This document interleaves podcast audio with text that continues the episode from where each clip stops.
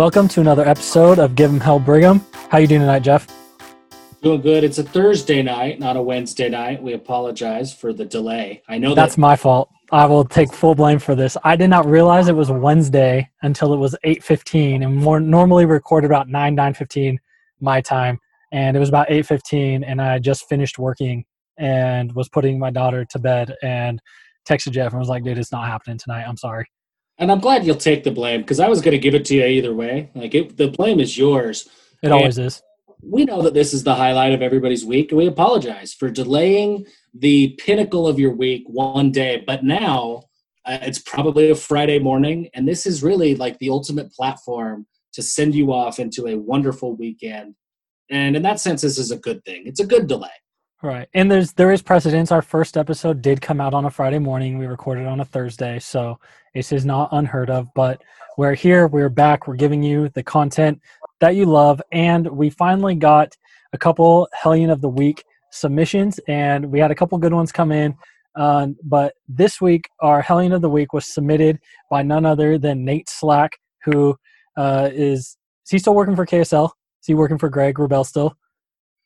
Uh, I think he's done with Greg, but I think he's working for BYU TV, if I remember right. That's okay. So he is a he is another media member, but um, Nate Slack submitted that uh, Ella Pope, uh, Mark Pope's daughter, or we should say sister Pope, is to be the Hellion of the Week. And she, um, you know, if you listen to this April General Conference, there was a talk about her um, opening her mission call, um, you know, in front of her teammates. She's on the women's basketball team at the University of Ohio. Go Bobcats!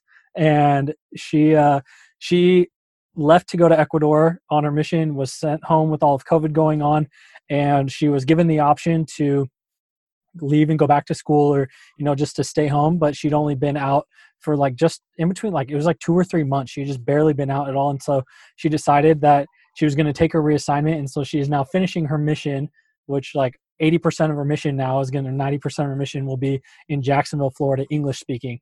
Um, and so he wanted to nominate her as the Hellion of the Week of someone who made a big sacrifice and, you know, of someone who chose to do the hard thing when the easy thing, you know, may have been the easy way out, if you want to call it that, may have been a path that many would have chosen, but she chose to do the hard thing that was very different than what her plans were, but she wanted to stick it out and keep serving.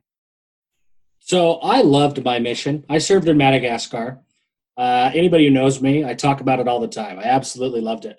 There was a time uh, I'd been out for just over a year that there was like this crazy civil war and a coup d'état, and it was pretty nuts in the country for like a couple of months. That they took us out of our areas, brought us all close to the mission home, and it was like touch and go for four six weeks. Uh, we didn't know if we were going to stay in the country or not. Now, I absolutely loved my mission, but I would be lying if I said uh, that I didn't hope that we would get that call and I could get that like honorable release and still get to go home a year early. I would have been thrilled. So, hats off to Sister Pope because that's tough to do. And uh, super impressed by anybody who's willing to come home and you know do what they have to do and then still go back out after you get a taste of home. I loved my mission. Talk about it all the time. Could not imagine life without it. But if they could have told me that you go home and you get an honorable release, I, I don't think there's any chance I would have gone back out.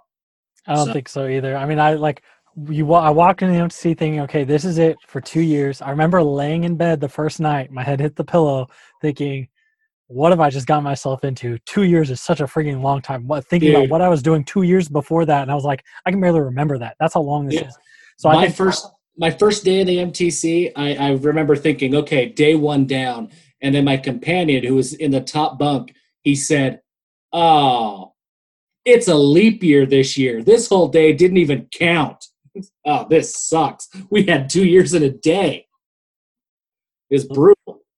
Yeah, I you know, I'm the same way. I think about it every day. I talk about it all the time. I love my mission, very grateful for it. It was very shameful, but I you know, it's one of those things where unless you were put in that situation to where you had the eject button and you got to be home and get back into normal life and then say, okay, do you want to jump back into this? You don't have to. You're good. Like you'll get an honorary release if you choose not to. But you have i don't think you know i don't think anybody knows what they would do unless they were in that situation and i think it would be very hard for me to go back in so hats off to sister pope um, our hellion of the week you know saying the word hell in terms of missionary going out serve probably not the best thing, but there's not a better term for it. But you are a hellion, um, so good job, Sister Pope, and good luck. Um, quarantine kitchen. We also got a. It was more of a demand from Jeff that felt like a threat. Yes, it was. We are pandering for listeners because somebody told us they would not listen until unless Jeff talked about making jambalaya on his RecTech walk. So tell us about that. Yeah. So first, RecTech. I think a lot of people know RecTech. They make an awesome pellet grill. Uh, I feel like I should be on RecTech's payroll with the amount of uh, marketing and salesmanship that I've done on behalf of RecTech. Uh, but really, an awesome company. They make a grill called the Matador, and it's like an old-fashioned cowboy walk. I think Camp Chef has one that they call the Fire Disc. Uh, a lot of people make them like a homemade wok that they just use like a little burner and then have this funny looking pan. Uh, but I love the I love the RecTech Matador. It's one of my favorite things to cook on just because it's different. It's fun.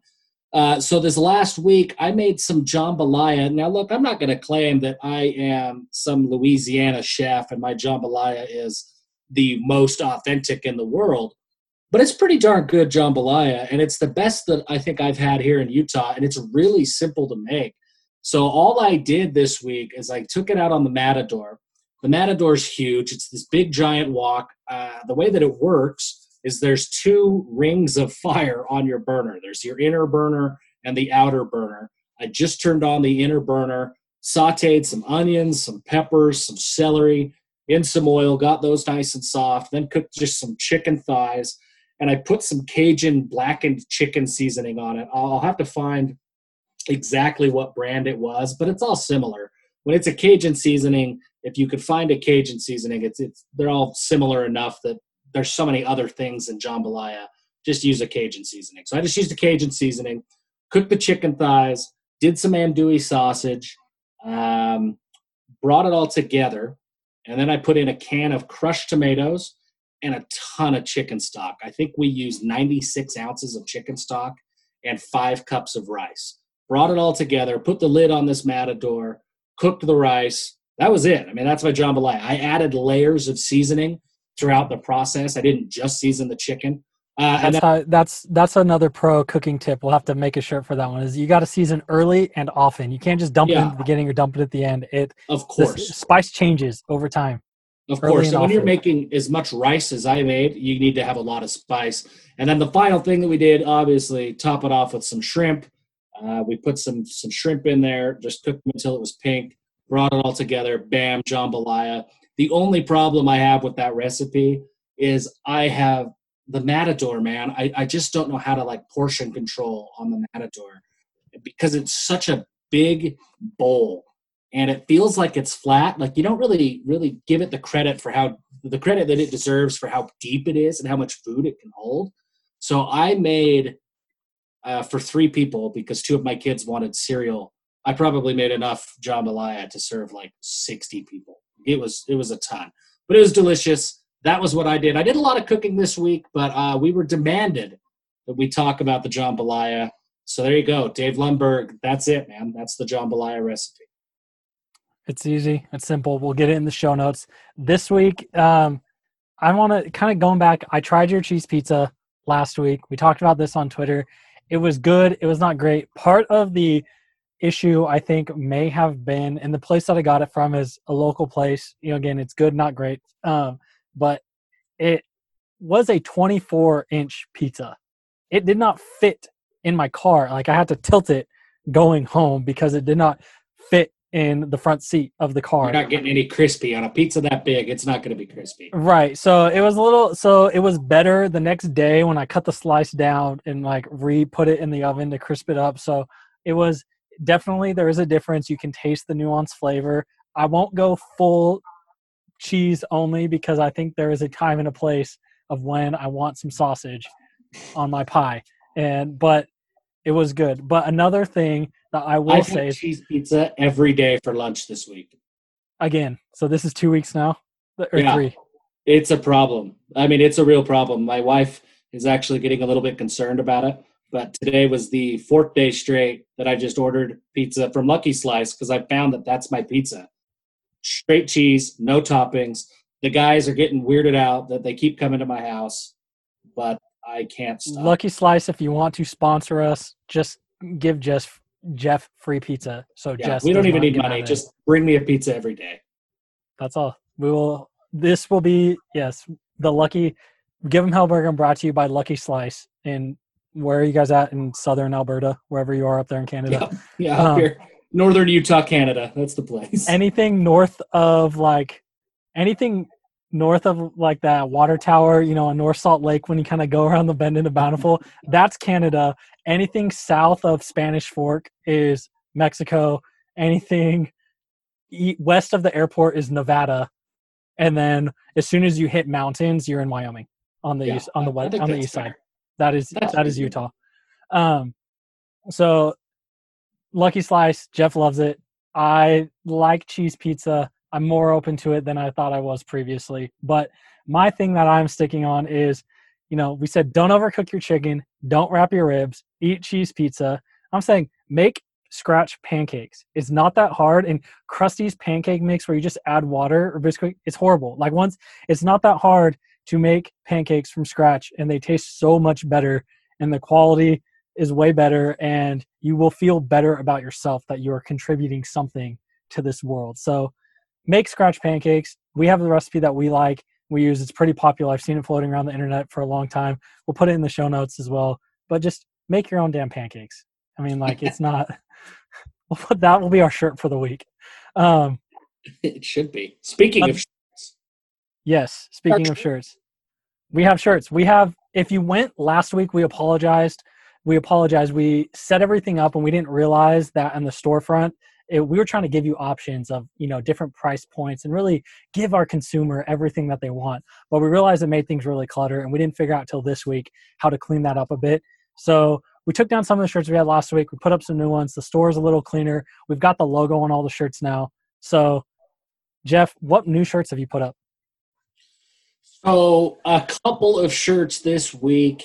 Uh, a first one, it's called the pet peeve. It's something that all of us can relate because every time it happens in a game, I see like 70 tweets about it immediately. And all it says is stop running seven yard routes on third down and eight. I mean, who doesn't disagree? Is there anything more annoying? That comeback route, the receiver t- gets the separation, they complete the pass, but they're a yard short of the first down, and we're punting anyways. It's it's infuriating. maybe giving maybe giving an eight yard cushion on third and three. yeah, that's that might that's that's not great. And maybe that's next week's shirt. Uh, but this week's pet peeve: stop running seven yard routes on third and eight. Uh, Garrett just alluded to our simple food rules. That's another shirt. It's simple. Don't overcook chicken. Don't wrap ribs. All pizza should be cheese pizza. If you disagree, you're wrong. All pizza should be cheese pizza. That's on a shirt. And then the last one that we put up there this week, the Hail Mary relive the words of Sean McDonough from the Nebraska game into the wind, down to the goal line, cut! And BYU beats Nebraska on a last minute Hail Mary. Uh, so those are the shirts that are up there. We still have a couple of other ones from before we cleaned everything up. We're constantly adding new stuff. Look, this is the way that we're trying to support the podcast. Uh, if you guys could see our setup, it's pretty it's pretty terrible. Uh, Garrett's using a microphone that's clipped to his shirt, hanging out in a closet. I'm just in a be- in, in my room, and I, I think I echo like crazy. Uh, podcast stuff is way more pricey than I thought, and you'd be surprised how shockingly little money, hint zero, you make from just having a podcast. So we're trying to keep this as ad free as possible because ads are just incredibly annoying. This is how we're kind of trying to supplement some of that uh, podcast revenue that we don't make. Uh, we're not going to get rich selling these t-shirts, but we are hoping that we could use some of that revenue, improve our setup a little bit, and thus make the listening experience better for you guys. So if you are enjoying the podcast, this is the way you can help contribute so that it continues to get better each and every week. Yes, and we will put up some continue to put up more shirts and you know now that every think everyone knows if you're a regular listener that we have the site we'll you know we'll keep tweeting out the links to it. We'll put them in the show notes. Um, you know we won't spend them, this much time talking about the shirts because we just want to let you know that we did clean it up a bit and it will be easier to find something that you want because we just cut it down to where there's one listing or one thing showing for each shirt, and then you can go pick which color, uh, color or um, shirt option. You know, if you want the nicer cotton or the long sleeve or crew neck, whatever. Um, and then something we got into, and Jeff and I were talking about this before we hopped into the show um, when we were kind of running through our agenda was sunflower seeds because Jeff bought a new brand and we were talking about it and we started going down this rabbit hole and I said pause like this is going to be something that will be better as a segment on the show. So what is this brand that you got Jeff that you said they are too big to eat? Yeah, so it's South 40 giant size sunflower seeds and I totally got sold by an Instagram ad. I, we just got a puppy in our house and so I have to wake up in the middle of the night and take the dog out and uh, when I do that, I can't go back to sleep. So this was like a 2:30 in the morning, hanging out on Instagram, and they targeted me because the world is watching you on the internet. And South 40, I start seeing these ads, and I'm seeing these giant-sized sunflower seeds, and I think to myself, okay, that sounds reasonable. Let's give it a shot. So I order probably too many of these sunflower seeds. It comes in a big box today.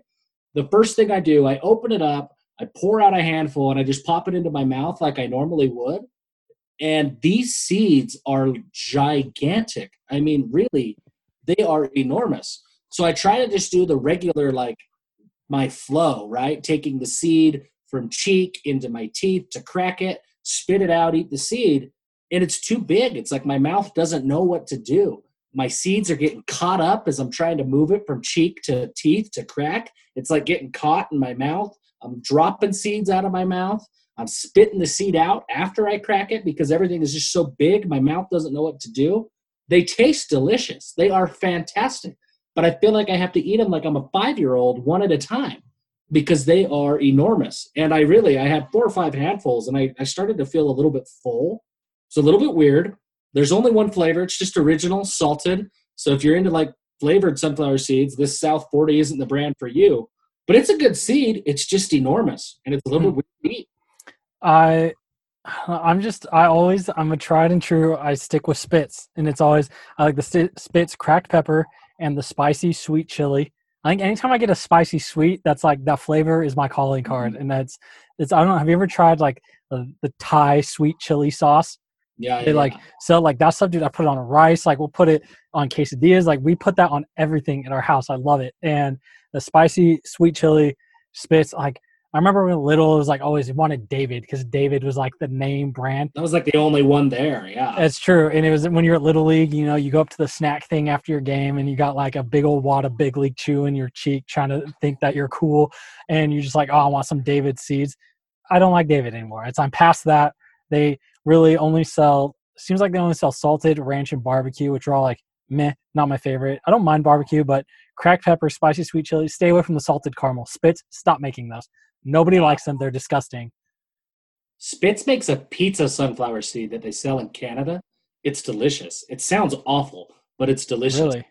But I will um, say on David, there is a spot for David because I'm with you most of the time. They're so salty now that it just sort of feels like your cheeks by the time you're done eating a bag of David sunflower seeds are just so raw and chewed up, and then you get cankers a week later. It's a mess.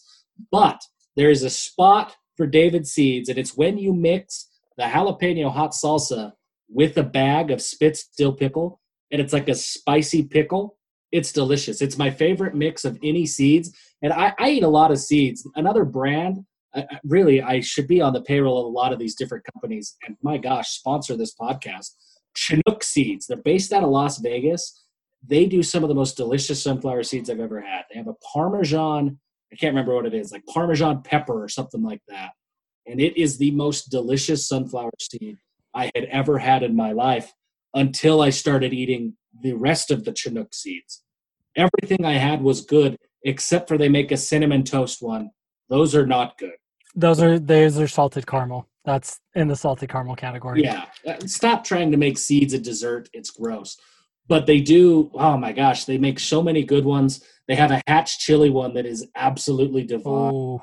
So yeah, uh, Chinook seeds, Parmesan and pepper. That's what it is. Parmesan and pepper and hatch chili. They are top notch sunflower seeds. I'm I'm prepping for a big road trip that's going to happen this summer. Um, as we are moving back across the country, and uh, it's I might have to uh, I might have to give me some order some hatch chili seeds. I have not tried You'll those. I think to. I don't know who was the first person to. Were you the first person to find those, or was it? Uh, I remember Travis Turner, dear good friend of the show, um, talking about them at some point, but I don't know who told. I think it was them. me. I think it was me, and it was another late night Instagram purchase that I made. They're way more expensive than they should be for a bag of sunflower seeds, but at night, It's because they're from Austin. It's everything from Austin is stupid. is it. Austin? They came from Vegas. Maybe they ship out of anyway. Oh, they they are probably more money than they should be, uh, but they're delicious, man. And so I think I've ordered them three or four times, and the money it doesn't feel so expensive when it's like two thirty in the morning and you're a little bit groggy. So if you're questioning whether you should spend that amount of money on sunflower seeds, just wait till the middle of the night and you can't sleep, and then it won't feel so expensive. yeah. I mean, so I'm looking at the website right now, and it's twenty seven dollars for a twelve pack. Which honestly, that's not that terrible. Consider like I mean, you figure you go to a gas station, you're going to spend two seventy five, three bucks for a bag of seeds anyway. So There you spending, you know, that's that's not that bad to spend two twenty five for a bag. I don't know. They might be smaller bags, but it's really not terrible. You're just you have to buy them in bulk. Um, so getting in now, twenty minutes into the show, we actually are getting to the BYU content. First on the top of our list is well, actually, let's get basketball out of the way first. Caleb Lohner, chill out. It's happening. We don't know why it hasn't been announced yet, but there's nothing to worry about. He's been released from Utah. He's going to sign with BYU. Unless I mean, until the ink is dry, it could always change, but there's no need to worry right now. I think that's all we need to say. Yeah, well, look, I mean, here's my I'm a little bit of a conspiracy theorist, but I don't think this is conspiracy. I'm going to call this an educated conspiracy because it is based on things that I've been told, not just whims out of my imagination. Uh, the whole tampering stuff, like it, it created a lot of noise. I don't think that the Lohner family really wants to deal with that. I don't think the Lohner family feels like there was tampering. And so I think that there is a little bit of a delay simply because let's let that story die down and then we can announce this that hey we're playing at BYU we're not going to go to Utah. And then they can hopefully have a little bit less controversy when they announce it. I don't know that that's necessarily going to happen. I think when it gets announced there's going to be controversy no matter what but I do think that's playing a role uh, from what I've been told Lohner may already be signed I'm not going to say that's confirmed, but I'm going to say that's uh, I'm comfortable enough saying it out loud on a podcast that he may already be signed and they just haven't announced it. Um, that might be the case. So everybody take a big deep breath. It's going to be okay. Caleb Lohner, it's going to be fine. Should Okay. we talk football now? Yes. Now that we're 25 minutes into this show, should we talk football? Yes, let's talk football. Starting with Isaiah Herron. It was kind of he announced on Instagram that he was entering the transfer portal, and other players on the team had mentioned, um, you know, that he specifically was wanting to transfer to an HBCU. If you haven't heard of an HBCU, it stands for historically black college and or university. And to qualify, there's, mean, there are maybe some other ones that are not historically black or that are have predominantly um, black students, but to be an HBCU means you're a part of. Um, was they were established before the Civil Rights Act, before segregation was ended, and they do receive some more funding, different things from the thir- from the Thurgood the Thurgood Marshall Fund, um, but you know they fulfill a very unique niche um, in a lot of ways, very similar to BYU. I'm not going to try to equate them. Obviously, they're very different, but I think everybody who is a BYU fan should understand the allure of wanting to go to an institution that is specifically designed and operates around helping people that are in your unique life circumstances. And there's a lot of pride in HBCUs. If you look at the FCS attendance numbers and D2 attendance numbers, they're always the highest attended things. Like even some of them, like Jackson State had the highest attendance last year in the FCS, and they averaged like 33,000 fans a game. That's a lot better than a lot of FBS schools. They're very well supported. They have a lot of pride in something is you know that was built specifically for the African American community because unfortunately, for a long, long time in this country, they were not they did not have the same educational opportunities available to them, so they had to go out and make their own.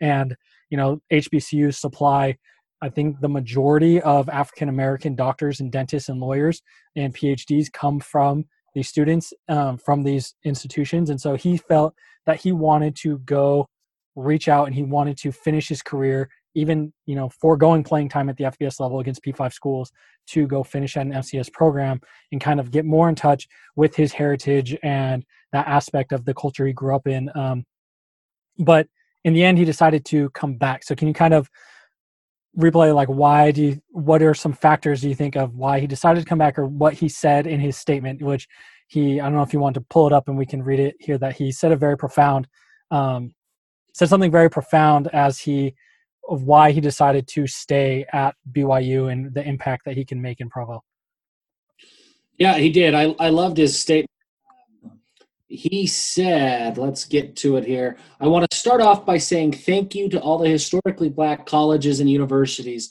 willing to give me an opportunity after I put my name in the transfer portal. I also want to thank BYU, from the entire football staff to the president. I want to make it clear that my intentions to leave were not because of BYU. This place has been nothing but great to me by providing opportunities and relationships that I am grateful to have. The reason I wanted to leave was due to the current climate in America in regards to racial injustice and the killing of unarmed black men and women. I felt a historically black college was the best place that I could help tackle these injustices because of the culture and locations of the schools. With a little more time to think, I have made the decision to stay here at BYU. I realized I can have an impact in this state by opening eyes here and help other African Americans in Utah because of the small amount of diversity that's here.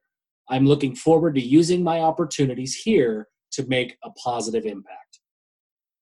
I think that's a really profound statement. Look, uh, you don't have to agree with Isaiah Herron's politics and with his beliefs, but I think that we are to a point. I mean, look, Yoeli Child said basically the same kind of a thing, right? That, hey, it's bad and it's impacted me too. And, and so these are guys who are at BYU that BYU fans love. They worship, right? Like Yoeli Childs is a hero when he walks into the Marriott Center. And when he says something like, hey, there's a problem, we owe it to them to listen. Whether we agree with everything they say, if you hop on Isaiah's Isaiah Herron's Instagram, it's a lot of things, right? A lot of stories, a lot of beliefs about systemic racism and things like that. And whether or not you believe it's important to at least hear what they're saying because their experiences in their eyes are true. And BYU, I think, really has come a long ways in terms of their own diversity on campus. And I think that this post by Isaiah really kind of illustrates how far BYU has come uh, throughout their history. There's, you know, there's a, a, history there with BYU and their race relationships that isn't always great. Um, but for him to say, look, I wanted to transfer out of BYU, not because of BYU. I wanted to go and learn more somewhere else. My experience here has been great. And my experience here has been so great that I'm going to come back here and I'm going to continue to make a positive impact.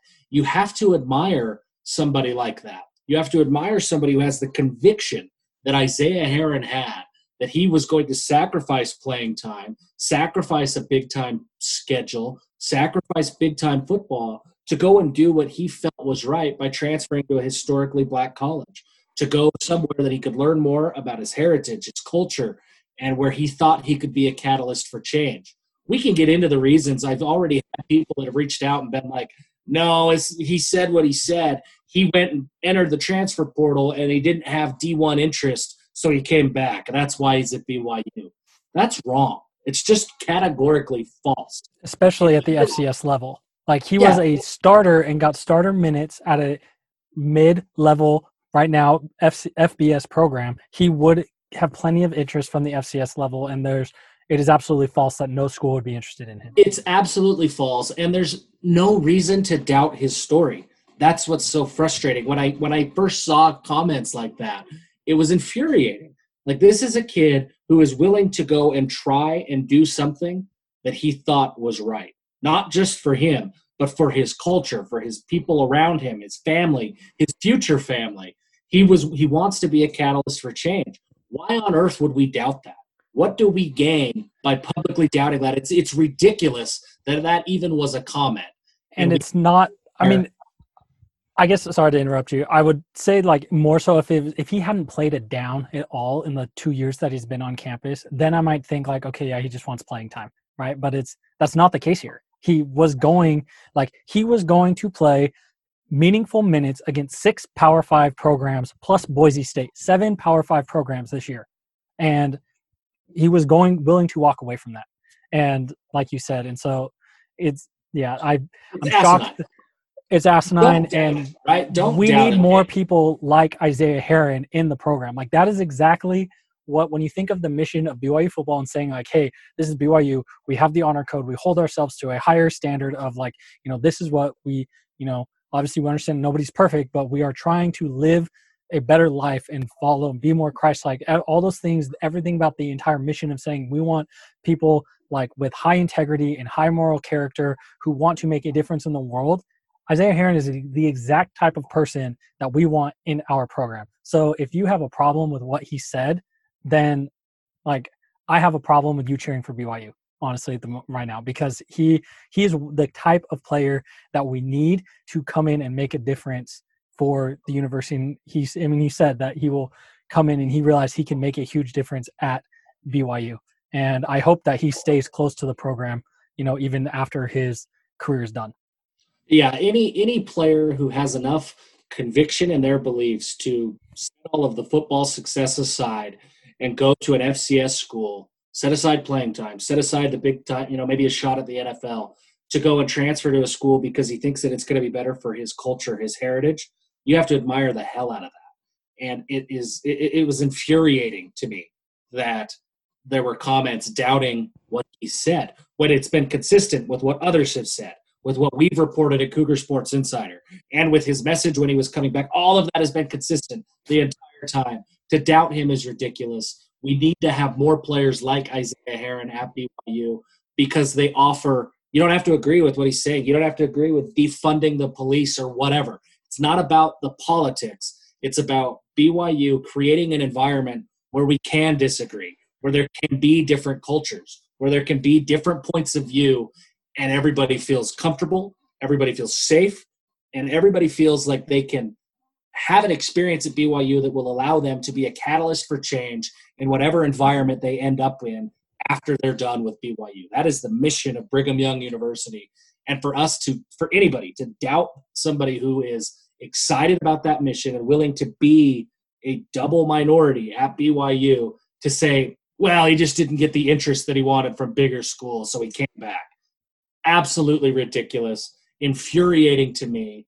Uh, and I hope that everybody else shares that passion of how uh, just how upsetting that was. I think it's just a stupid comment. It really is. And nobody, if we go back, I guess like what, eight, nine seasons now, when Uona Kaveinga transferred from USC to BYU saying he wanted to be better environment, or when Uani 'Unga transferred from Oregon State to BYU, or any other of the number of LDS transfers of guys that have gone to different schools and then said, you know what, hey, actually, I want to be in Provo, I'm going to transfer. That happens all the time, and we don't blink about it. We don't even think about it because we understand, hey, this is an LDS guy who probably might feel out of place now that he's gone on a mission and come back. He might feel out of place in this different program, but we have a program that's designed just for him. And if you don't see like it's that's what I'm saying in the beginning of how it is very similar in that what their mission and what they're doing is and who they are targeting. Like, yeah, it's if you would not have said, "Oh, that's stupid that he's transferring to BYU just because he's a member of the church." If if you're a BYU fan and you think that, then I don't know. Really, that's kind of odd, but you wouldn't say that to any player coming in. So when he said for the exact same reason why he wanted to leave, and what my I can hypothesize or well, I I don't know if this happened or not. I don't know anything about Isaiah's personal situation, but just to kind of clarify for the listeners. So at the FBS level, there are 85 scholarships. You can sign 25 new players a year, but you can have 85 players total on scholarship in your program. At the FBS level, all scholarships 100% cover tuition and books and some type of a living stipend. Not every school covers the full cost of attendance, but you at least get tuition and books. At the FCS level, which all HBCUs are either FCS or D2 at the D2 level, and even at the FCS level, they are the lowest funded some of the lowest funded athletic programs in all of Division One. They do not participate in the FCS playoffs. There are two there are two main conferences, and their conference champions play in a bowl game to crown the HBCU national champion at the end of the year. And at the FCS level, you have 63 scholarships to divvy up among 85 players. So this late in the game, it's likely that you know he. I guarantee you, he had lots of schools reaching out to him, uh, mm-hmm. especially across. You know, there's between the SWAC and the MEAC, I think there's like 21 or 22 programs there. I'm sure he had a number of them. He had opportunities to play, but late in the summer, it was probably hard to nail down a full ride scholarship. And if you're looking at paying out of state tuition, like I looked up today, if you go to Grambling or Southern, the Louisiana schools, it's like sixteen and a year for out of state tuition. Or South Carolina State or Wofford, it's closer to like twenty plus thousand dollars. So if he financially, that probably you know, if he wasn't able to secure a full scholarship, then that may have been part of it. And we may see him stay another year and then get in the portal earlier next year if he decides, no, the yes, that is something I want to do. But either way, Isaiah, we are happy you are here. We are glad you're here. And we need more men like you in the program. And from a football standpoint, he's a heck of a player. He's going to play. Uh, BYU is like weirdly deep at the cornerback position for BYU standards. Uh, but Isaiah Herron is going to be top three or four guys. He's going to be in the rotation. Um, as BYU play, they play a few more teams that are going to spread out the offense, put five receivers on the field. Isaiah is a guy who can play the nickel spot if he needs to. Um, he's going to be on the field. It's a it's from a football standpoint, it's great. But Isaiah Herron coming back, we just spent 15 minutes talking about the non-football impact that he'll have because that's how great it is. But don't mistake that for thinking that we, you know, we're downplaying the caliber of player that he is. He's a heck of a player, and he's going to play. It's a big deal. So and, moving on from Isaiah Herron, anything else you want to add? I, I got a little bit uh, a little bit fired up there talking. I am like I I'm fired up thinking because I read the majority of the comments. We don't want to say you know obviously the the vast majority of the comments were, "Hey, this was awesome!" Like that's awesome that you're going for something you believe in.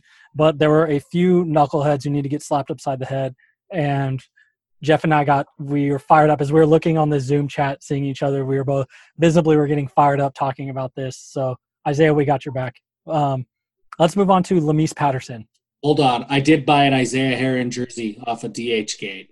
Oh, send me the link I, for the custom BYU jerseys. For uh, yeah. might have to get might have to get something for Cougar Day coming up. I was I was feeling I mean, I was going to do it either way. I was kind of hoping that he would end up at like Grambling or something so I could get a Grambling jersey. Uh, but I'm more than happy to have an Isaiah Herron jersey. I'm not a jersey guy, but I felt like I needed an Isaiah Herron jersey that I can proudly wear um, as my showing of look, I'm happy that he's here. I'm really glad. And I hope that BYU fans really can understand and respect, regardless of his political opinion and what your political opinion is, I hope that they can respect that there's a guy who's willing to put his political opinions out on the forefront of everything that he does that feels comfortable, not only at BYU, but comfortable enough to come back to BYU and make a big change. I think that's huge. I hope that he is one of the fan favorites for however much longer he's here. I hope he's here for two, three more years, and he's a big fan favorite at BYU. Amen. All right, I'm uh, done. Okay, so now we have Lamise Patterson, who is a preferred walk-on. Tell us about yeah. the mystery man. So he popped up. I think it was a Cougar Board post that uh, that first started talking about Lamise Patterson because there was an old article from some local newspaper back in February of him signing with BYU. Um, somebody posted about it on our board. I can't remember if they linked the article or linked the Cougar Board post or whatever. But Lamise Patterson gets brought up I've never heard this name. I feel like I cover BYU recruiting uh, probably better than anybody, and that's not to pat myself on the back. I just feel like I know uh, what's going on, and I had legitimately no clue who Lamise Patterson was. I'd never heard his name, so I did some digging, um, and I, am not going to go into a ton of detail, but it sounds like there was I don't know I, I don't know what the word is. I don't know if it's just simple miscommunication, disorganization. I don't know what it was, but there was some. Uh, I guess, uncertainty about Lamise in the program. Uh, but a background on who he is, not a scholarship player. Um, I think he had a scholarship offer at some point, But when he signed, he, he, he didn't sign a national letter of intent, meaning he's not a scholarship player. He is a preferred walk on. He's also a member of the church. He's going to go on a mission first. So the reason that BYU hasn't announced him is one, he's a walk on, and two, he's a walk on that they're not going to see for a few years. So they couldn't announce him. No matter what he signed, he couldn't be announced. So Lamise Patterson will join the program after a mission. I don't know what side of the ball he will play, and I don't know that the staff knows what side of the ball he will play on. That's where some of the ambiguity comes in, and some of that the, the questions of organization. Um, and, and, you know, we're not going to delve into a ton of details about that. I know what's going to happen. People are going to hear, you know, uncertainty or disorganization in the program, and everybody immediately wants to jump down Kalani's throat. Look, he made the change, right? Like there, there was an old director, player of personnel, and a director of recruiting. They're no longer the director of player personnel and the director of recruiting. Alema Samano has been removed from that position and replaced by Jason Ayu. Like that's the change. You know, if somebody screws up or if something happens that results in a scenario that you're not in the best position that you can be in to win and succeed, you make a change. And that's what Kalani did. I, I think it'd be kind of pointless to argue, well, how could a mistake like that happen in his program? Look, mistakes are going to happen. You don't want them to happen. Nobody wants them to happen. But what you do want to happen is when mistakes come up, the reaction is quick. Fixing that mistake happens quickly. Here we are. That's what happened. It's a new era of BYU recruiting now under Jason Ayu and Jack Damuni. I would never think that this is going to come up again from what I know, talking to recruits talking to other sources in and out of the program. I would be shocked, absolutely shocked, if something like this were to happen under Jason Ayu's watch. Uh, but it did happen. And anyway, changes have been made. And it, yes, just to reiterate, this was a very old article. It was from it was from signing day, and so somehow it popped up. And I guess the way I mean, people think of like a recruiting coordinator. Like, yes, you got to get creative. You you are in charge of the messaging, so it's kind of marketing. But in terms of working with the coaching staff, you are a project. Let me put this in normal business terms for you you are a project manager. That is your PM. Like you are the one who's supposed to take every notes. If a coach says something to you off the cuff about a player or a certain recruit, you're supposed to write it down and make sure that it doesn't get forgotten. And that is your job is to keep tabs of every single thing. And it's even harder at BYU because you have guys coming and going on missions and making sure the not just the seasons but the semesters and the off season get slotted right with guys being on campus. And you are a project manager who does some marketing around the program. But the and Jasen, like you said, we've both talked to Jasen extensively. He is very on top of it, and things are in a very good place with both him and Jack Damuni right now in charge of player personnel within the program. Um, so that's Lamise Patterson. I mean, we're talking about it now because news is slow, but he's going on a mission now this season. So it the earliest you would see him is 2022. Um, and truth be told, I would not be surprised if that doesn't happen. If he ends up at a JUCO when he comes back, or at an FCS school or something, um, or maybe he comes back, but he is a preferred walk-on. He's not taking a scholarship. Um, so last thing that we have now, getting into the end of our show. Um, last week we talked about the offense. We talked about how last year, even though it didn't look great, the offense in a lot of ways did take a big step forward. And we talked a lot about the quarterbacks and how it's going to be Zach Wilson's job to lose. Jaren Hall's right behind him, and then there's a, a good gap to Baylor Romney, but all three are capable. Um, we kind of summarized it down. I was actually looking at this this week um, again, and in 2018, the offense, the total offense, so just yards per game, um, was 101 in the country Ooh. and averaged 365 yards a game. Last year, in 2019, they moved up to 28. So if you said total offense 30th in the country, nobody would have believed you last year because really they struggled at getting the ball in the end zone and putting points on the board. But everywhere else on the field, they actually did really well. And so comparatively, you know, going again, and those the strength of schedule across 2018 and 2019 were very similar. So the offense really improved last year, even though the record didn't. And at times it seemed like they took a step backwards and we're going to talk about this especially going in with the offensive line this um, the rest of our preview. So this is the year to put it together. We have the rest of the offensive preview. So we're going to start off with the running backs, and so we have DHC Devontae Henry Cole trans- is a graduate transfer from Utah.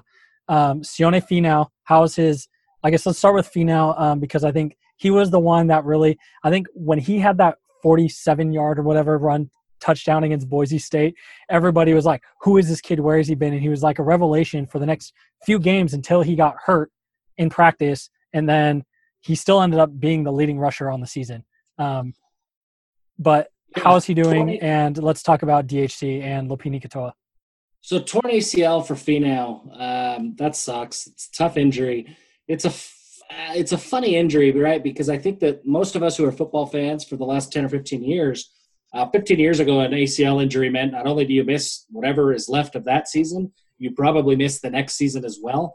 That's not the case anymore. I've heard Finau is progressing really, really well, and the question isn't will he play? It's how many games will he play? Will he play in 10 games or will he play in six games? Uh, the first question that people are going to come up and ask is they're going to say, is it worth burning a redshirt year? He's already redshirt once, so he would have to have a medical redshirt. So he's either going to have to shut down for the entire year because he can't play. And I don't think that's going to be the case. So in my mind, might as well throw him out there. I mean, if you get down to maybe two or three games, is all that he's going to play. He's cleared until November then yeah, go ahead and shut him down. I think that's an easy thing to do. But if he's close in September and he can maybe join the program and start playing in week three, I think you let him play. So, anyways, progressing really well. Devonta'e Henry Cole, uh, that's going to be the favorite name, right? From a talent standpoint, he's got it all. I mean, he's got all the, he's got the speed. He's he's stronger. I mean, he's not the biggest guy in the world, but he's super strong he's got the potential to be really, really good. Um, it's going to be interesting to see how he fits at BYU. Look, he's not Tyson Williams. Tyson was a little bit different. He came from the SEC and he wanted to be a, an immediate leader on the team. He was involved in player run practices. He was doing hosting a lot of different things uh, with players. And he immediately ascended into that captain type role. And I don't know that that's DHC's personality. I think he's a little bit more of a laid back guy. Uh, look, we're close to a lot of people with the Utah program as well, with the guys over at Ute Zone. And there, there were questions even when he was still at Utah about how much work he wanted to put in. He was just naturally good. He didn't have to, you know, practice and spend 10 hours a day in the gym. He was just naturally pretty good. And so that's not Harvey Unga's style. Harvey Unga, it's his first year as a running backs coach, but Harvey Unga was a workhorse when he played. Uh, he was a workhorse in the NFL. That's why he stuck for as long as he did. I mean, it was only three, four years, but he was a workhorse. He just outworked everybody. And so I'm anxious to see how much Unga's personality and maybe Devonta'e Henry Cole's personality don't necessarily drive or uh, jive. Is that going to play a role in his ultimate playing time? I look at a guy like Lopini Katoa, who he's not going to be an NFL running back. I don't think anybody would dispute that. But he works incredibly hard and he's been productive. When he's in the game, he's productive. I wonder if Harvey will look at that and say, look, Katoa's earned it. People forget Harvey's a Bronco guy, that you go out and you earn your playing time. And if you work hard and you have grit, you'll probably play ahead of the guy who has more natural talent than you. I wonder if Katoa could end up being RB1 unless Devonta'e Henry Cole hits fall camp and just outworks everybody. But I think that's going to play a role in how playing time is distributed among any of those running backs. Anything Agreed. Add to running backs before we move on? I mean, I think he Katoa doesn't get nearly enough love, and it really his his problem is that he doesn't have great top end speed. Like he's quick but not too quick. He's just barely fast enough, but he's not going to be a home run threat the way Finau is, or and Henry Cole is also faster than him. But he's still been very productive. I mean, he has more career production in his two seasons than uh, he has more production in his two seasons at BYU than Henry Cole did in three years at Utah. Both you know, catching the ball and running the ball. He's a great all around back. He's honestly he's the best pass blocker on the team, and it's not close. Yes, he is the best pass blocker. He kind of reminds me almost of like a JJ DiLuigi. where he was never the most athletic guy, but he just worked hard. He was a little smaller. Um, well, I guess is not smaller, but he's not he's not a bruiser by any means. He's about the speed of a bruiser, but he's not the size of a bruiser. But he's a little smaller, but he catches the ball, he tries to block well, and he's got great vision, but he just doesn't have he does a lot of things really good, but he doesn't have other than his pass blocking, which goes unnoticed by fans. He doesn't have anything that he will just do so amazing well that every single fan takes notice. He's just very reliable. And so if he is RB1, then that's awesome. And it will be because he's earned it and he will be the one who puts the team in the best position to win. Um, you know, being having being a home run threat that can go to the house every time you touch the ball is not the end all be all to being a good running back. Um, yeah, moving on no to the offensive line, you talked about this week um, on our VIP board a little bit with the offensive line and how last year they it really was almost a miracle job and you wouldn't notice this unless you got into the X's and O's and see what they were doing. And you and I have both done this where we've gotten on Zoom calls with Eric Mateos and where we've been the stupid dunces in the room with 25 other Division One offensive line coaches, and you know where Coach Mateos is up there talking, drawing on the whiteboard, showing clips of film and things, and they people wouldn't notice that they completely changed once Keanu Saleapaga went down and Tristen Hoge went down early in the season. They completely changed the blocking scheme and how the entire approach of the running game down the back half of the season. And we, you and I both both witnessed it, that there were multiple coaches that were like almost unsure, like what you guys did that in the middle of the season and completely switched from doing you know running an outside in like a gap based scheme to a zone scheme and going more inside or going less inside and flipping to more outside and completely change and for us who didn't play at a high level you know you hear it and you think like okay you went from inside to outside like okay we all know what an a gap is and a b gap is and a c gap is but it is way more complex than that in the level of blocking schemes, the number of reads these guys are making, and what they're trying to do, and setting up things like what they're doing in the first quarter, trying to set thing up something up in the second quarter, so that way in the fourth quarter they can come back with something that looks similar but is completely different. You know, it's they're playing 4D chess with the blocking scheme, and they completely ripped out, gutted that design and what they did, and understood we can't do this with the guys that we have that are healthy right now because we have you know former quarterback Blake Freeland playing his first snaps ever as an offensive lineman against a top 15 Boise State team, it's not going to work. We have to do something different and we need to do it now. And it really put them in a hard spot because they couldn't focus on getting really better technically in their position because the entire last half of the season they were doing stuff that normally you do in fall camp in terms of installing plays and saying this is the scheme and this is what your job is rather than let's focus on your technique and execution um, so, what are your thoughts on the offensive line? I'm very excited. It's the best group probably on the offensive line that BYU's had since 2006, and it's they're going to be good, and we're going to run the ball well. Yeah, I I would agree with that. I I think that uh, I mean you hit it on the head. Um, transitioning from a gap-based running scheme to a zone-based running scheme on the fly mid-season while playing a mess of young freshmen that's not easy to do um, now, going forward into this year, BYU has eight, nine guys who have starting experience, and they have a lot of guys, Blake Freeland, Brady Christensen, James Empey, who did both. And so in the NFL, I mean, the NFL, these the offensive lines are, are crazy, right? Those athletes are insane. And they do a lot of this. Well, they'll they'll come out and it'll look like a zone run, and it's actually a gap a gap based blocking scheme, and they can change mid drive. I don't think BYU is going to get that creative. I don't think that they have the the overall talent to be running some of those NFL type schemes, but they I think do have the experience and talent that they can give multiple blocking looks uh, in the same game. I think that's going to play a big role. I absolutely love the offensive line. Brady Christensen is a stud. He's an NFL guy. James Empey is a stud. He's an NFL guy. Blake Freeland is young but he's a stud and he will be an NFL guy. People forget how good Tristen Hoge was as a uh, as a I guess a sophomore two years ago. Look, he was hurt against Utah. People don't realize that he got hurt during that Utah game. He tried to play. I think he played through Toledo, if I remember right, and he he looked awful after that Utah game. But against Utah, he did fine. He did really well against an, uh, a defensive line that ended up with three guys in the NFL. And he looked good. He looked like the Tristen Hoge we all hoped he would be. He was planning on leaving after last season and declaring yeah. for the draft. That was his goal and his stated plan. Yep. And now that he's healthy, he's back on that track. People have kind of written him off because he looked terrible, especially against Toledo. I remember Toledo. He got smoked a couple of times. That injury was really slowing him down. He tried to play through it, which you admire, but ultimately uh, he needed to shut it down. That's what he did. He's healthy now, and he's back to being the Tristen Hoge that he was before. I love Keanu Saleapaga.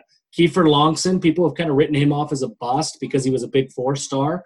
Uh, look, the guy's been effective when he's healthy. He just can't stay healthy. But when he's healthy, he's been really, really good for BYU. There's a lot- half the season or played with a broken foot for part of the year, which have fun right. as an offensive lineman. That's it's impossible. So he's he's tough. He's he's good. He's been really good. He's not the tackle that everybody thought he would be, uh, but he's found a home on the inside of BYU's offensive line, and he's effective. So BYU's got names. I mean, we could keep talking about names. BYU's got names. They're deep, and that will be the strength of the offense. And I don't think it will be close. Now, I want to move. We're going to split the wide receivers and the tight ends apart. Uh, last year, and really in my mind, I kind of like to look at them as one group of just pass catchers. But I think in, in, in terms of this preview, we have to split it apart because the the the overall experience uh, of both of those groups is just so different. Well, t- quickly about tight ends. Let's let's start with tight ends because it's going to take ten seconds. Matt Bushman is back. That's great. Matt Bushman needs to get more physical. He needs to learn how to create more separation out of man off of man coverage. That's why in the red zone, which is where he struggles and why his touchdown numbers are low. Yeah, that's, people, that's what we're getting at when we say that. People point to Jeff Grimes and play calling of not targeting Bushman enough in the red zone. Uh, if he's not open, it doesn't make any sense to target Bushman in the red zone. He's got to get more physical at the line of scrimmage, and he has got to create more space against man coverage. When he does that, he's going to be unstoppable. Behind him, Isaac Rex. I'm a huge fan of Isaac Rex. I think he's going to be great at BYU. I don't think he will just be a contributor. I think he will be great by the time he is done. Uh, he's going to have a big deal, or a really big career, and I think it starts this year. He makes a big impact. Do you think Isaac Rex will have as big of an impact this year as Dallin Holker did as a freshman in 2018 before going on his mission? I think he will have a bigger impact. Holker. Great because he he was so versatile. He I think he ended up with less than 200 receiving yards. I think Rex re- eclipses that. But where Holker was so great is he he lined up in, as an H back a lot for BYU. And that was cool because given what the offense needed, especially early in 2018 with Mangum quarterback, they needed that weapon out of the H-back spot. Um, Rex is going to be a traditional tight end. He's going to line up in line a lot of the time. He's going to be a machine in the blocking game, and he is he is elite. His his route running is elite already, and I think he's going to play a big role. I'm also a big fan of Bentley Hanshaw. I don't know if he sees the field or not, uh, this year playing behind Bushman. But to me, he's a Matt Bushman clone. Uh, he's got to get more physical. He's got to get a little bit better creating space. But the guy, his hands are as elite as Matt Bushman's hands are. And over time, you're going to hear the name Bentley Hanshaw a lot. That's the tight ends. Now let's get into the receivers. It's a big deal. The receivers, man, they lost a lot. You lose Talon Shumway, Micah Simon, and Aleva Hifo. That's a lot of production. Now, say what you will None of those guys ended up getting drafted. Um, you know, they're not surefire NFL guys. Aleva Hifo signed a contract, and he's the only one of those three who got a free agent deal. But they were productive while they were at BYU, and they were staples. They were relied upon. They didn't put up gaudy numbers, but they were relied upon. And now BYU loses them and has to replace them with a whole bunch of inexperience. The guys who are going to do that are going to be Gunner, uh, Gunner Romney, and Dax Milne. Those are going to be the first two guys. Neil Pau'u is going to be in the mix as well. And it really is kind of a natural fit for each of those. Gunner and Micah Simon are really similar. Micah is a step faster than Gunner. I think Gunner is a better route runner than Micah. But in terms of the way that they can impact a football game, really similar. Dax Milne and Aleva Hifo, really similar type of impact. And Talon Shumway and, and Neil Pau'u, man, I mean, they look like clones to me. So uh, BYU has the guys there, but they've got to prove themselves. Gunner Romney has to step up.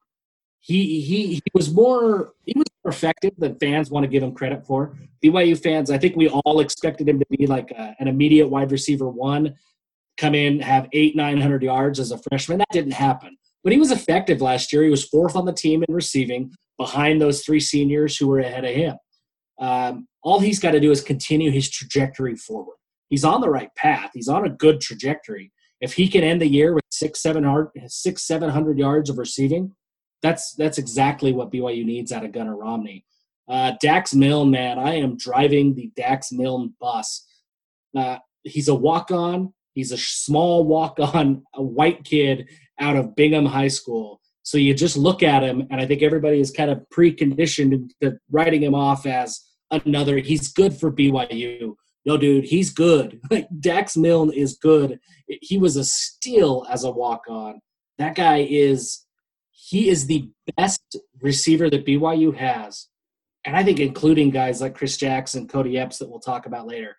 Dax Milne is the best receiver on BYU's roster at getting off of man coverage. If he's lined up in the slot in one-on-one coverage, Zach Wilson, whoever the quarterback is, needs to check into a go route because Dax Milne will win those battles more often than any other receiver on BYU's team he's surprisingly fast, but he is just a technician, and he he runs the best route of any routes of anybody in the receivers room, and he honestly he has the best hands. There was one, I think it was against USF. There was a touchdown that he had that Jaren Hall threw to him, and it was an over the shoulder kind of diving awkward catch, and it just really showed what he can do. And like you said, it's I think he works best out of the slot where he has room to go in and out. He's not going to do great in a Z position pinned up against the sideline, but he is a good receiver and is very underappreciated by fans. And I mean, there is a reason that he got playing time as a true freshman walk on, you know, against Wisconsin and against, you know, the bigger names on the schedule. It didn't, they didn't wait till injuries, the injury bug happened and he's trotting on the field against New Mexico State at the end of the season. You know, it's he, he got his, he has earned his playing time the last two years and you know, he only had 21 catches. Like Lopini Katoa actually had more catches and yards than him last year, but he, you know, he, he was behind Hifo all year long. I mean, right. He pl- he played behind out. Hifo, and it's really, I mean, it's last year. Micah Simon was the leading receiver. I mean, um, with 616 yards, and Matt Bushman was ahead of him. But from the wide receiver room, it was Simon, then Shumway, and then Hifo, and they were all about 100 yards apart, and or 50 yards apart. Sorry. And you know, we really need to see Gunner Romney launch himself up from being that fourth receiver at just a shade under 400 yards to this offense will be good if we see Gunner Romney get to around. Well, we I would love to see Matt Bushman needs a thousand yard season. Gunner Romney needs to be the number two receiver at around 850 yards because he has he's faster than Milne and Milne needs to be right behind him at like six to 700 yards. If those three things happen, then this will be the best BYU offense since 2009 behind those guys, Chris Jackson, it's the newcomers. Uh, we'll, we'll, call Keanu Hill a newcomer. He was in the program last year, but didn't play much, uh, redshirted. Uh, Keanu Hill is going to be a name that is talked about a lot. Um, he's got the skills. He's got the skills to be really good and make a big impact. He kind of reminds me of a Shumway or a Pau. Um, I, I wouldn't. I don't have as high of expectations for Hill this year as I think a lot of people do not because of I, I, not because I don't think Hill is capable. I think he's plenty capable of being really good, uh, but because I think Pau'u has put in a ton of work and is going to be ahead of him for the majority of the year. Kody Epps, that's the the big name everybody wants to talk about. Was a big get out of Mater Dei high school. Um, he's going to be really good. I don't know that he's going to be really really impactful this year. He's going to be on the field, but I think that his impact is going to come next year. I think he's a guy who needs to to have at least you know, I, I don't know if he needs a full year, but he needs at least a few games under his belt to catch up to the speed. Uh, he's look, he's not the fastest guy on the field. He he he gets open with his quickness, and he gets open with his route running, and that's going to be tough to adjust as he goes to the Division One level. But as he does, I think Epps is going to have a very very very good career at BYU. Uh, I think Jackson it, Chris Jackson, man, I, I've talked to players during player run practices, and corners right now are saying that Chris Jackson is the hardest receiver to guard out of anybody in BYU's receiver room. Um, he's fast. He he runs routes well. He's physical. Chris Jackson's going to prove to be a steal. Uh, I don't think he's going to go, you know, Todd Watkins and have a 1,500 yard, whatever Watkins had receiving season during his first year after JUCO ball. But I think Jackson's going to take this BYU offense to a different level. He gives them a weapon that they did not have last year, and that's just pure speed on the outside that could take the top off a defense. And I will say about Hill or Epps and Jackson um, that when I was I will revise saying that we need that from Gunner and Dax Milne. We need that from somebody. We need Matt Bushman to get more aggressive and take that next step and get the thousand yard season that has eluded him. And then we need somebody else to be a dominant wide receiver and get in the, you know, we need a guy in the 800 yard range and a guy in the 650 700 yard range and then a couple guys in the four i think epps may finish with similar to kind of what gunner romney had this year you know around 300 350 yards but jackson man yeah i want we haven't had a legitimate deep threat since i cannot remember the last time we had a legitimate hoffman yeah, and that was just because of his size. He wasn't a burner. That was just because of his size, and he controlled his body well, being six four. But he wasn't. Yeah. He was not a deep threat the way. I mean, he was a mid-range deep threat where you could lob it up. He wasn't going to blow the top off. Sure, you know, really it was like Austin Collie, but even then, he, Collie wasn't super super fast. He I guess Jonah Jonah Trinnaman was supposed to be that guy, but he was just maybe the most misused receiver in ever. Yes, he was the most mystery. Yes, yeah, it was really it was him, but we didn't use him the right way. Um, yeah. So I think you know we haven't had someone like Chris Jackson who can step in and is hungry and ready to play the way Chris Jackson is, and I hope that you know we've written about it on the site and there's been interviews and you can tell he's from you know didn't have the greatest home life growing up you know struggled you know it's kind of like he had to work for everything he ever got and had to work and pull himself up by his bootstraps to be able to get this scholarship. And, you know, this is, you know, he is ready to take it and he knows he's earned it and he knows he deserves it. And I hope that his hunger and drive, you know, everyone else feeds off that in that room because that's really, I mean, if you look at that, Micah Simon kind of stepped up last year, but for the last five, six years, there has not been a leader at the wide receiver position where it's like, oh yeah, that's our go-to guy. We can count on him every play. He's going to make something happen, and we ha- haven't had that really since Mitch Mathews left. Yeah, it's uh, it's been a problem to not have that that number one receiver. Hopefully, somebody steps up this year. Really, the last thing to talk about. We've covered each individual position group, uh, but the overall depth of the offense. BYU has some depth this year. Uh, they have been just decimated by injuries the last two seasons. Uh, different positions each year. The offensive line uh, have 16 different offensive line combinations last year, which is unheard of. Uh, 16 is a ton. Uh, two years ago, Matt Hadley was having to convert over as a linebacker to be a running back because that's how bad the injury situation was. Uh, three quarterbacks played last year, right? I mean, so a ton of injuries over the last two years. That's sucked. But what that has resulted in this year is a ton of experience. These young guys that have been playing the last two years are now sophomores, juniors, seniors, and they have two years of experience under their belt. There's this, there's some depth on this team. That's a big deal. Uh, BYU hasn't had it, right? As these injuries have piled up the last couple of years, they've turned to Blake Freeland, who played great, but he was a freshman who was playing quarterback two years before. It's not the guy you want to rely, rely on.